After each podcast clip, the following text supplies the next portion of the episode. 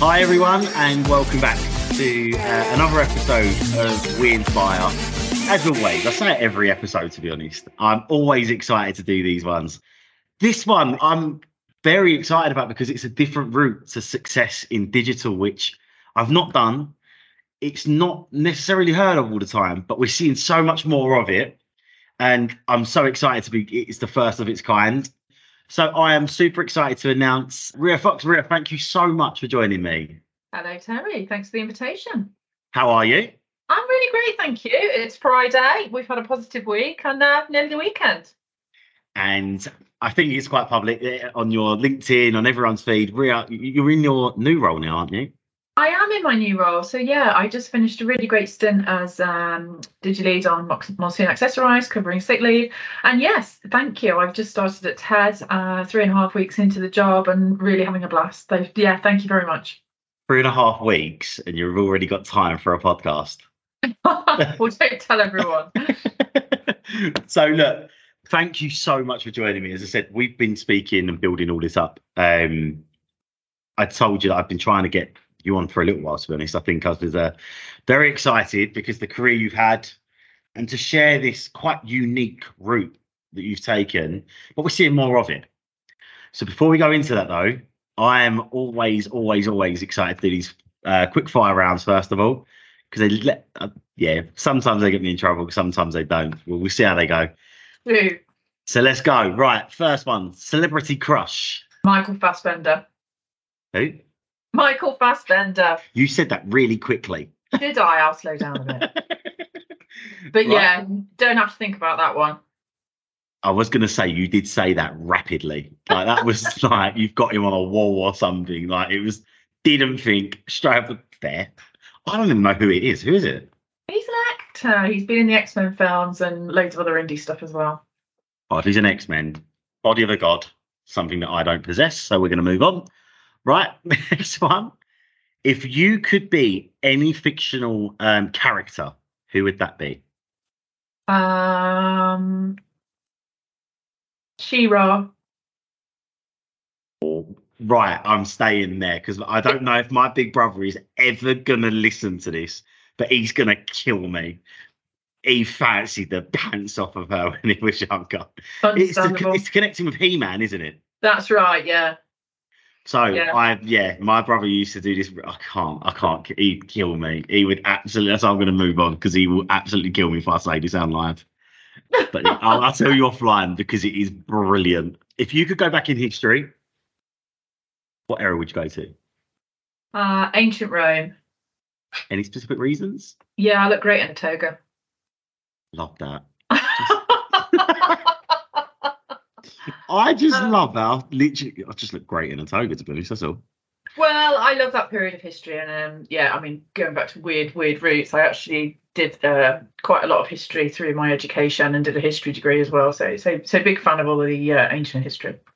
And you look great in a toga. Let's just we'll, we'll, we'll just go on that as well. if you say pineapple to my next question, this is going to be the quickest podcast ever. Favorite pizza topping? Spicy veg, never ever any pineapple. Thank you. It doesn't belong on a pizza. It really doesn't. Uh, I do question like friends and everything. Like, I don't know how we can maintain relationships if you have pineapple on a pizza. so if any listeners have pineapple, you can switch off. Don't, but yeah, I didn't mean that by the way. And this is a topic of everyone at the moment, and something that's massive in our. We've got a leaderboard for it. Biggest ick. How do you get to the top of the weird bo- the leaderboard by having the weirdest stick or the No, most? who icks? weird. So our leaderboard is basically if someone does an icky thing in the office, Oh, I and we build up how many times, and we have ick of the week. Okay, I don't know if. Oh, I've maybe um, I've maybe misinterpreted this. I have loads of icks, not necessarily related to people. Um, I mean, my biggest ick is I hate any form of slimy food. So mayonnaise, avocado, bananas. I'm quite scared of all of those things. They You're they scared of me out. bananas. Yeah, anything slimy is is is really gross. I guess my biggest ick on a person. This is a bit this is a bit mean, isn't it? But I cannot stand being around people who have got unclean hair. That smell of unwashed hair is just enough to tip me over the edge. so um, it, we we've chat on our we've got our so uh, we turns too next week, and we've got a video of Shannon um, where so Shannon's a big part of WeCom. I think her personality is amazing, and there is a video of her sharing her icks, and she's got an ick. Do you know, like when you're on a train, Yeah. and someone wobbles when they're walking. Oh, that's very intolerant. That's that's not their fault. They are, but that, you know, when they, she's got some really good ones. Uh, we'll get onto the podcast in a minute. One of them is, you know, when you get spun round on a barber chair, Yeah. She thinks that's an ick. That's weird. She needs to, to Honestly, I can't. I'll send you the video because it's Yeah. actually brilliant. Um, her icks really make me laugh. So, right into the serious stuff though. So, obviously, we we we spoke about the build up to get into this podcast. It's kind of not the traditional route to C-suite because you've been obviously a chief digital officer, trading director, but it all started in insights and analytics, and but it's becoming a little bit more. I don't know when to use the word, but norm. But it's people are looking Yeah. at it and thinking that is a normal route now. Yeah. Before we get into that, if we can get a bit of an introduction to you, and we'll start there. Yeah, sure. So, as you said, Terry, I, I started life in kind of customer insight and analytics, fell into it when I was a student, you know, working in my final year and just kind of stuck around afterwards. And weirdly, I guess if it's not weird enough to come from kind of a research background to doing what I do now, but I started life as a quali and for many years I would have told you I really hated the numbers. The numbers was really tedious. I didn't like data. Quant was tedious, you know, I was all about the qual. And so I spent and I don't want to minimize it because it was a wonderful career, but you know, probably the first 10 years of my career in a mix of kind of ad agencies, so very so specifically one-to-one agencies and and client side insight roles. So pretty standard. And I guess the natural destination at that point is you, you become an insight director and then you're there for a bit and most people go off and run their own agencies or whatever. And yeah, I guess where things really, really changed was working in ad agencies, one-to-one agencies, you get naturally a lot of exposure to kind of marketing planning and specifically CRM, and that that became kind of a bit of my sidebar. I, I always loved CRM, and that's how I really started. In, in addition to the quant, kind of learning to love numbers as I do now. And then I guess where things really changed for me though was at eBay, where uh, I was doing an insight lead role, insight director role for Europe really enjoyed it, but had opportunities to do a lot of other stuff. So myself and my work wife on the data side led on uh, reworking our segmentation globally, which was terrifying. I ran our European customer program, and as you said, I, I did the trading director's secondment for six months while I was there as well. So I guess that's where I really broadened out my skill set and learned how to do how to do other things. And then I was really motivated at that time to do a marketing role, really wanted to do it and couldn't quite make it happen at eBay. So that's why I moved actually consciously to Aviva because I knew they had a really great reputation in terms of mm. moving people across departments. So I spent a couple of years doing insight there and then achieved what I wanted to do in terms of moving into a into a marketing role. And so I guess to your point in terms of making it happen that's a combination. Well i guess we'll come on to talk about it but you know a combination of sort of conscious and unconscious factors that meant i could broaden out a little bit. And then yeah i, I landed at Paperchase so i took voluntary redundancy at aviva. Wasn't quite sure what to do with myself. And then one of our one of my ex ebay colleagues our, our md who's always been really supportive to me was one of the neds at Paperchase and said you know here you're becoming available come join us. So so that was kind of how i've kind of gone through life. And people do find it quite weird. Uh, recruiters find it weird. My mom finds it weird. Um you know yeah so it is it's been a combination i think of kind of luck and judgment or deliberate moves and kind of in, undeliberate ones as well i would say And so yeah, I think like we said, we are seeing more of it though, because I think we spoke about it, didn't we? Which was that there was this stigma around data years ago. It was like a geeky thing to do. It's now becoming so cool and such a poignant part of any successful e-commerce business, isn't it? yeah totally and and i think we are going to see more of it we absolutely are and I, i've spoken about this before but roles i guess the way i think about it is in the old world you know, if you looked at a C suite, it was all pretty kind of not silo, but it was verticalized, right? You were a CMO, you did some creative stuff. You were a finance guy, CFO, you did finance. And then there might have been like a CTO doing IT and, and data might sit there, or it might sit with the CMO. And then there was kind of the commercial bit, so the hardcore kind of commercial, buying merch, all that stuff. Thinking specifically about um, ecom. And actually, you know, and I know this is much to the kind of the chagrin of uh, marketing director, but you know, as data has become common currency in so many more disciplines, and and particularly as digital marketing and its ROI is, is, is more able to be managed and more experiences become digitalized. What's happened is that the gap between marketing and finance has shrunk massively data functions uh, and, and those that surround them have become absolutely crucial to business performance, marketing efficiency, you know, revenue generation. Even if you think about something like customer experience that used to be probably very CS related, now that we have great UX and measurement, uh, you know, that link between the customer experience and the revenue is is is ever more established and clear. So I see why it's come together. It's come together yeah. because data is just common currency on which successful businesses are run. So people with data backgrounds and skills, I think, are becoming increasingly visible, you know, um, and intrinsic to senior leadership teams. So yeah, bring it on. I say, you know, it, it, it's wonderful, but it does mean I think that leadership teams are going to change because the roles of CDO, Chief Customer Officer, CMO, they are Chief Revenue Officer, Growth Director. They are they are coming together, and it will be interesting to see how that plays out because it's not the same everywhere. Hundred percent, and we're seeing growth directors. Bro, um, uh, this could cost me business. To be fair, this could cost me business. I hate the job title growth director.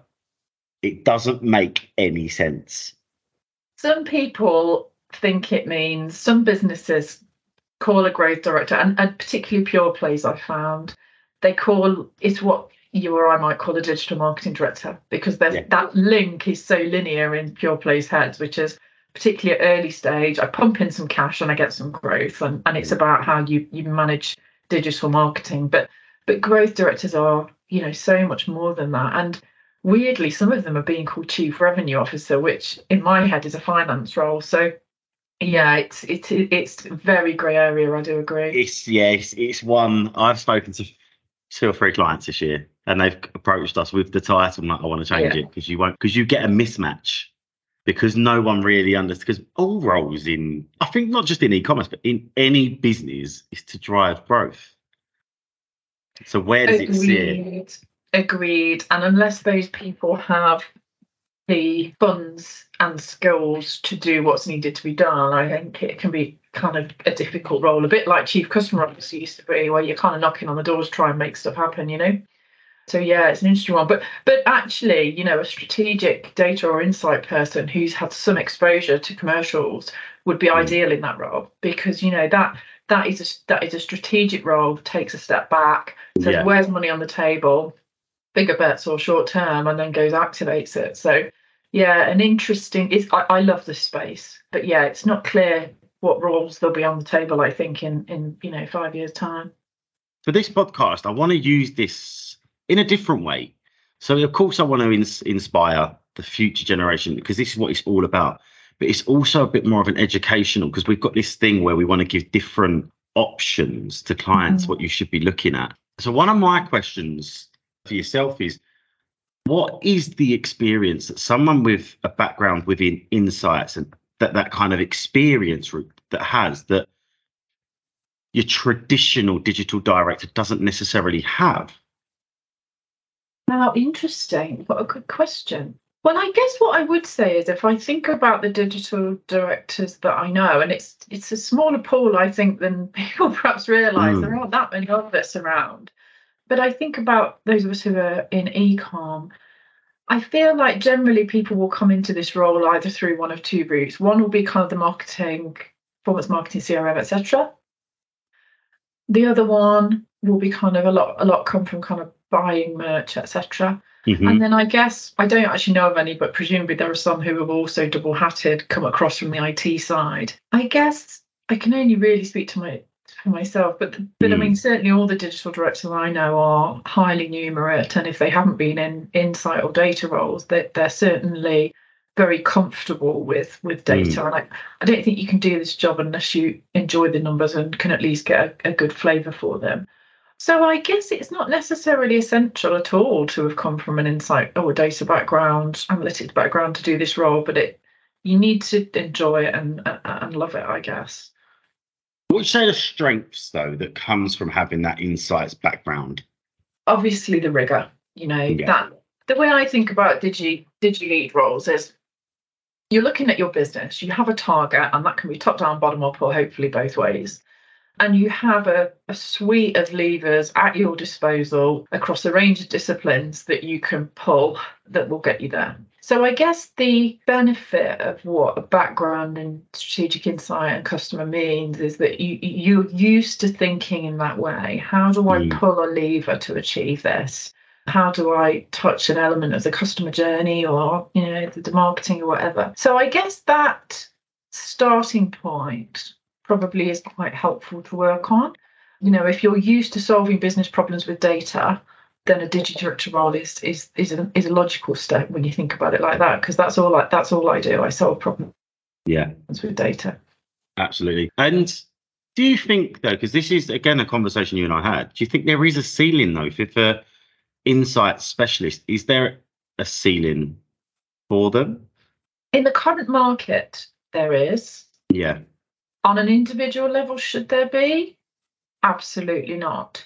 I think one of the things, if I think about what's helped me make career pivots and grow and have new opportunities, the first thing is to do your job really well. I mean, that goes without saying. That's how you become, you know, and, and all leadership teams have this. They have a sense collectively within the business of who the talent is, you know, the top 5%. percent And we all want them on our teams and we are Mm. all always looking out if we're good leaders for you know how to progress those people right and all leadership teams have this you really is one of those people where any member of the leadership team you can say what about joe? And they all go oh yeah joe's good.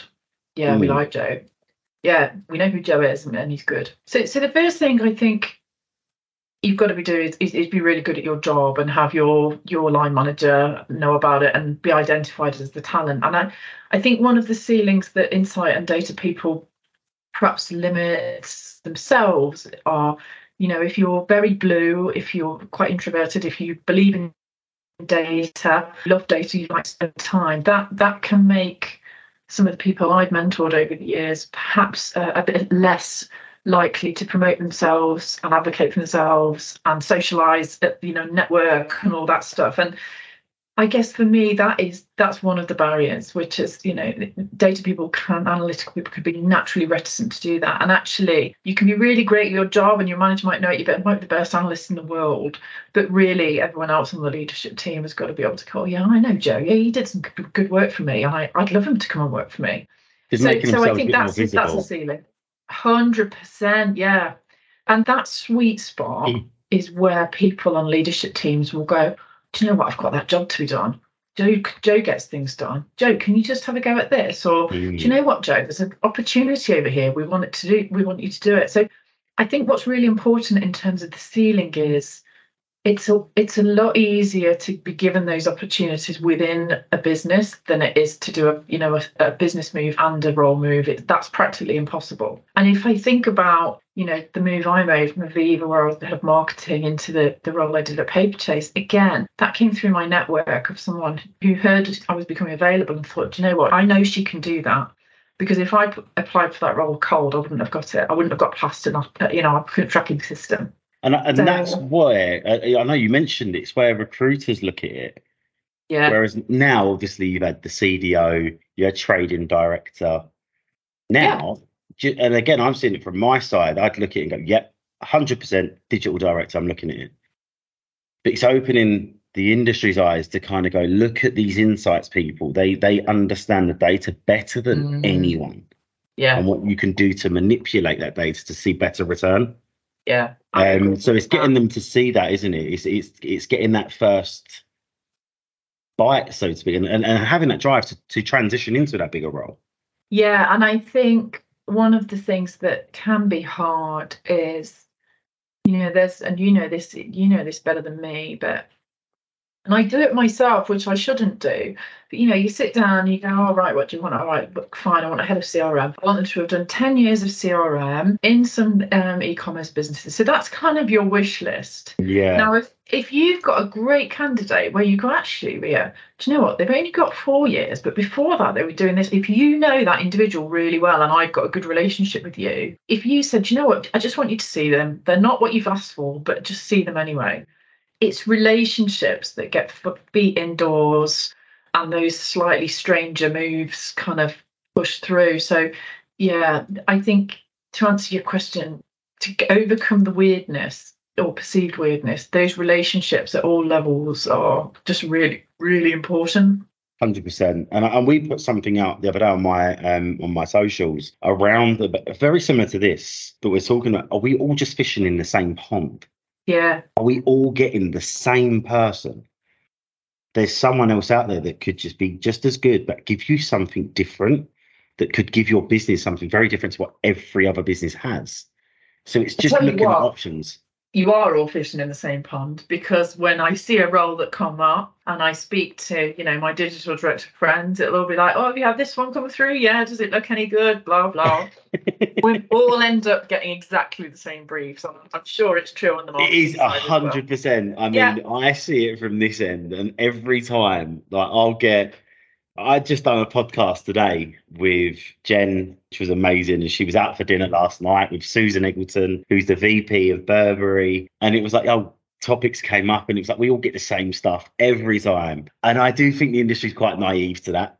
Mm. They're like, you know, they all talk, right? They're going to go and ask advice. They're going to see where what stage they're at. They know the people better than we do it is funny though because it is but what we what we need to do is is look at different alternatives like not what you want is necessarily right.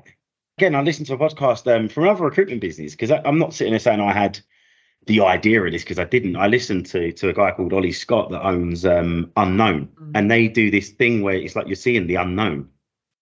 And they're not always right but it's just like they're great in their space see them see what they see what it's like. So and I think it, it resonated with what we want to do is just to give that. So I think it's like that with, the, with what we're saying about your transition into from insights into this fully functional full P&L ownership of a digital business. Data and insights can do that. They can move forward. They work with marketing. They work with trade. They they know the trade calendar. They can read a report. They they're just that, that's a route to go. It is, and I but I also think hiring managers need to take responsibility on this as well. So I've been looking through you know, hundreds of CVs over the last few weeks, got a phenomenal response to our roles. And it's on hiring managers as well, particularly, I think, kind of the junior and mid levels, to be able to look at someone's CV and go, okay, there's something there. And actually, I love to see it when, particularly in marketing, digimarketers, where they've done a bit of a few different things. Because then mm. I'm thinking, well, actually, sure, they might be doing a CRM role for me for, you know, a couple of years, but I can see how they might have longevity to do other stuff or be interested in other stuff. So as a hiring manager, you've got to keep a slightly more open mind than you might want. And you know, we're risk averse, we we want someone quick, we want someone to hit the ground running, all that good stuff. But yeah, I'm sure there are, you know, there are diamonds out there being missed just because they don't fit into a, you know, a, a really tight pigeonhole, you know? 100%. Now, you've had massive roles. I mean, Aviva, whilst it's not necessarily in my normal world, the fashion and stuff, they're a huge business. It was chunky, yeah. They're eBay, Paperchase, now Ted, incredible businesses, leading innovation. What would you say your biggest learn has been from them though? In each of your roles, what's been your biggest takeaway? I think the interesting thing for me is, you know, Paperchase was really quite little on digital side. And yet I'd come from before that eBay and Aviva. I mean, the, the, the scale of eBay was just blow your mind astonishing you know hun- hundreds of millions of customers and billions and billions of turnover and i think it's easy to feel perhaps a little overwhelmed particularly if you're doing something like a segmentation it's global it's huge it's you know what I would say is whether you're operating at scale or you're operating at small, much smaller, the toolkit's the same. Your thinking process is probably the same. The way you go about it might be different, style and culture and stuff. But but really, the once you know the toolkit, you know what you're doing. It doesn't matter if it's hundreds of millions of customers or 100,000. Mm-hmm. All the same stuff. So so I think that that helps as a grounding exercise always. Because yeah, don't get me wrong, there were times at eBay and certainly at Aviva, you know, you're about to sign off on 10 million pounds of marketing, like, oof, you know, and you look at your team and you look at, you know, 35 odd faces looking at you, you sometimes think, oof, hang on a minute. Um, and I, I don't generally get imposter syndrome, but sometimes you even go, well, this is a bit serious and grown up, isn't it? but when did that happen? Yeah, but yeah, how did that happen? Yeah, and um, so so I think it's really important just to be able to take a step back and go, do you know what? It's all the same. Yes, it might be big, but it, it's all the same the same toolkit. And then the other thing is, and maybe it's the same thing. I don't know, but it, you know. If you're going to eat an elephant, you have to do it in stages. So it's just for me always one foot in front of another. Yes, you might have got a big business transformation to do, or yes, you might have got, you know, huge task to do, but it's just being able to get up every day, one foot in front of the other, and and make a change and and get on with the project work. And I think that's probably how I've coped with it. But yeah, certainly, and and I suppose some of that comes with confidence, doesn't it? Because you know, you ask you to you ask your 30, 30 year old self to do it, and you might have got a bit of fear, but one of the small benefits of getting older is you, um, you get a bit more fearless and a bit more confident. I love that. I've never heard that analogy before, though if you're going to eat an elephant, do it in stages. I love that. You can have it's it true though, isn't it? I love that. Yeah, I'm I'm literally writing this down thinking that's the title of this episode. Love that. Yeah, yeah, but yeah, yeah, you have to chunk it up, and and the same at Ted, right? You know, there's there's some big hairy stuff that that I need to do, but there's some stuff that can be done right here today, tomorrow, next week. And that brings us on to the next question, which is all about Ted because what a brand like such rich heritage in not just the UK but internationally. Um, I've had the the pleasure of working with Ted years ago with who is now one of my dearest friends, Scott Taylor, and even then it was amazing. But it just seems like there's so much excitement going on with the with the acquisition recently. You've been appointed to come in and, and really drive that digital innovation. What's exciting for you down there? What are you excited about? I mean, obviously the brand that goes without saying. So you know, you could have seen my smile from space on the on the day that contract was signed. So I was I was super happy. So so that goes without that with, without saying. I mean, I think what was I excited about I really like working in investor backed businesses. Not everybody does. Mm. They come with their own set of challenges specifically around kind of growth. But but the authentic brands um, acquisition really excited me to be part of, you know, a global suite of very cool brands with a with a really kind of heavy B two C slant. So so that's kind of the Ted aspect, which is the brand and, and the authentic mm. brands piece. But but I think generally, you know, it's all the things we've talked about. I love B two C e-commerce. I love the pace. I love that it's changing all the time. I love the opportunity that's there in Omni, and we're building out some quite cool tech to support that in, in Q1, which I'm thrilled about. And I love love a bit of Omni myself. So so I think it's about the pace and the challenge of uh, B2C e-commerce, particularly at the moment when, you know, let's be frank, the economy is not great. Um, I've always quite enjoyed, you know, being in sectors where the challenge is is kind of stiff. So so I love that and I think you know there's a fantastic opportunity with Ted um, to do to do some really great work. The brand gives you that that platform to do it. So yeah, um, it ticks an awful lot of boxes for me. Yeah, and as I said, it's the heritage, isn't it? It's one of them very few British brands that holds that weight yeah. in the industry. And it's so, I knew I think I've known most of the previous directors as well. They've all said the same thing it's just such an opportunity and and it's so exciting. You mentioned obviously the economy. I hear it daily. The retail sector and fashion and stuff is is struggling, but there is also so much to be excited about in this industry. I am obsessed with digital.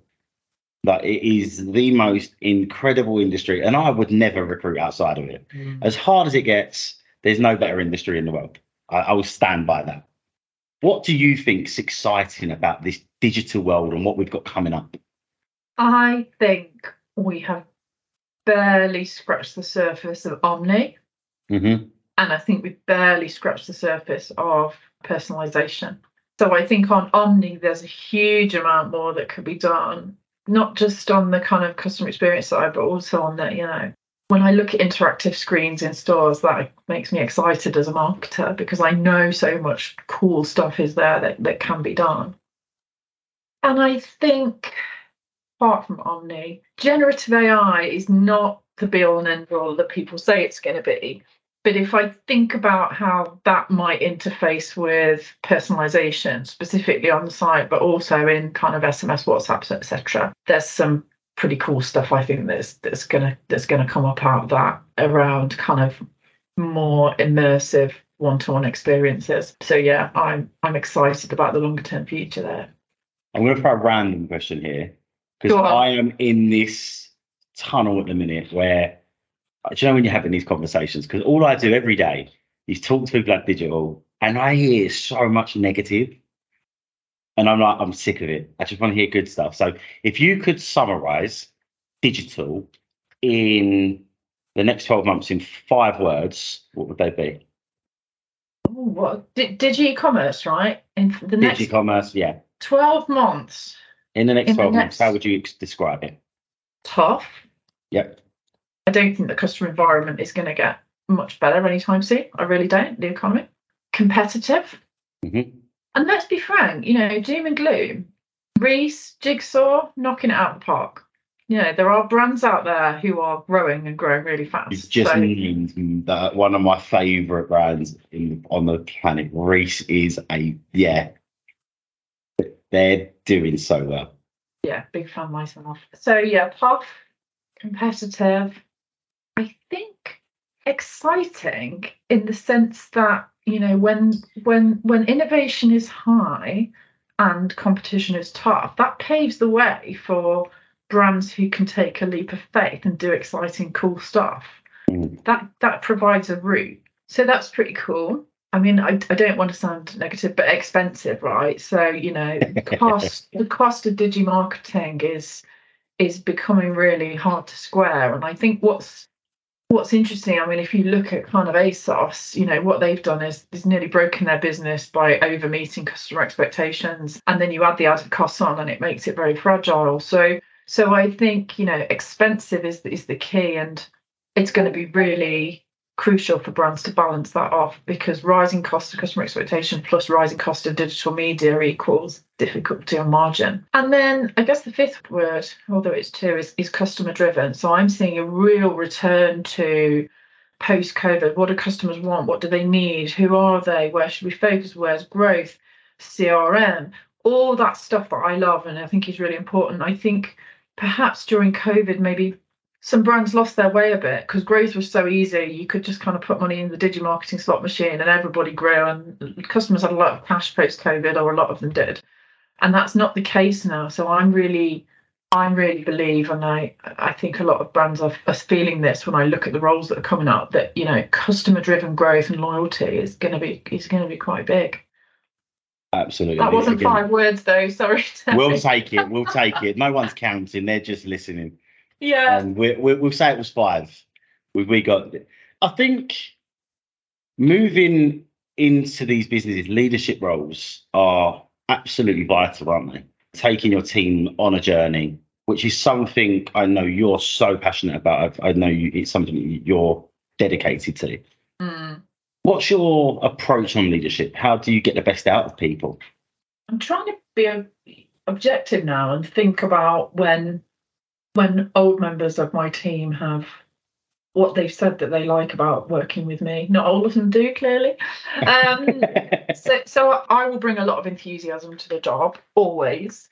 Yeah. And I think it's the leader's job when morale is poor, and you know when times are tough. I think it's the, it is the leader's job to be at the forefront, driving, making sure everyone's coming along for the ride, and providing kind of really visible hands-on positive you know positive experience and i'm making you know work shouldn't be a drag Mm. If work's a drag, you hate your job, like that, that's really miserable. So, so my view has always been, you know, if I've got people who are unsavable, really hate their jobs, you know, I'll f- help you find another one, fine. But you know, don't be here. Don't drag Yeah. yourself down. Don't drag everyone else down. So the positivity, I think, is really key for me. And then thing that is always a non-negotiable for me in terms of operating is once you've done that strategy work, you've worked out what you need to do, you've got your initiatives locked, you've got your budget, is to really quickly chunk that up into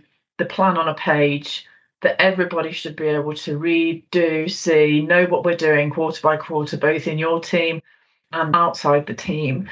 That planning backwards is really important to me. It's it's the thing that I I learned at eBay and has been the most valuable thing I've ever learned, which is the value of having a really clear plan that anyone can talk about. And at eBay, it was fantastic, phenomenal in terms of the internal comms operation. You know, you'd have three global priorities. And our CEO would say, you need to be working on one, two, or three. And if you're not working on one, or two, or three, then you're doing the wrong job. And so everyone was super focused on the job that needed to be done. So Yeah. that's a really important way I like to operate, which is are we all clear? Is the business clear? What we're doing, what's going to happen when, and who's going to do it? Which sounds really noddy, doesn't it? But that is for me a way that you don't end up with any surprises at the end of the year. And everyone's really clear about what they're contributing to the effort and, and how the job they're doing right now is kind of delivering the result. So we've heard obviously how you you like to lead and inspire, but who inspired you throughout your career? Who's been that? Who's made the biggest impacts on on, on yourself? hard to name an individual because I've generally had wonderful, inspiring, intelligent, great leaders. Um, so too many to mention. But I think one of the things, and it comes back to what we talked about earlier, one of the things that is probably most stand out about the leaders I've had that I've really enjoyed working for and where I've got most out of it is they push you. They push you beyond your comfort zone and they'll say, well, have you thought about that? Or go and do that. Or I know you don't want to go on that working group, but I really need you to make time because it, it Mm. it's working with a V it's working with that VP and you need to get to know them. So it's you know, I think as a, a leaders I've grown and learned the most, particularly as someone that's had a non-traditional route. What you really want is is a leader that goes, you know what, just go and do that for a bit. You need to learn. Mm. That's yeah, they're the leaders that help you become a leader yourself, I think. I love that. And and if you could give any advice to the listeners who are starting out their careers, what would that be? become one of those people. Doesn't matter whether you're new grad, whether you're early doors, the sooner you can get yourself on that list of, I know Joe, he's good, I'd love to work, I'd love him to work in my department. That's how you get promoted, that's how you get new opportunities. You know, do whatever you can do to make sure people know who you are, that you're good at your job. Make small talk with the senior leadership team in the kitchen. Doesn't have to be a life story, but say hi. Make sure they know who you are and that you're good at what you do and that you're open to other things. That for me, I think, has been one of the biggest door openers and where I've always pushed my teams when they have big ambitions. Um, not everybody does, but that's always my advice. To become one of those people people know. Yeah, absolutely that. Love that. My final question on the topic of what this channel is all about is as a female leader in, in huge organizations, have there been challenges or hurdles that you've had to overcome? biggest one for me personally, specifically, I guess related to being a woman, is when you are one of the youngest people in the room and a woman, it can be hard to find your, how do I say this, your persona. Mhm. So you never want to be that kind of blonde bimbo in the corner because you're the youngest. So you might overplay your hand and be, you know, too strident, too demanding, too much. And then equally, on the flip side, you might think, oh God, well I've I'm over projecting there, so I've got to I've got to lean much more over there on the empathy side and be sweet and unthreatening and all that stuff. And I think that can be quite exhausting if you're in the early stages of leadership roles, if you're particularly if you're one of the only females around the table and the youngest. So I think finding your persona is really important.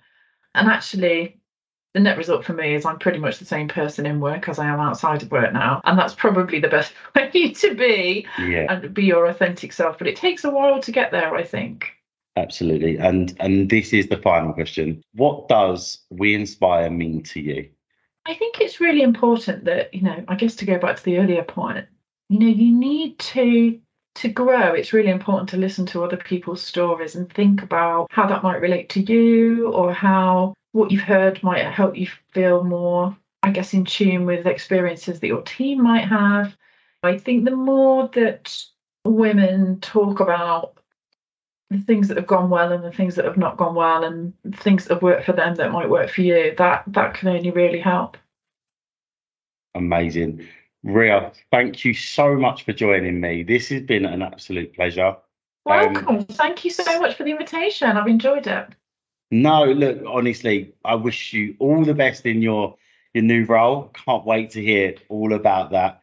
That is the end of another episode for us here at We Inspire. Rhea, again, thank you so much for sharing your incredible career that you've had. There will be another episode, so please stay tuned and we'll see you soon. Cheers, Terry. Bye.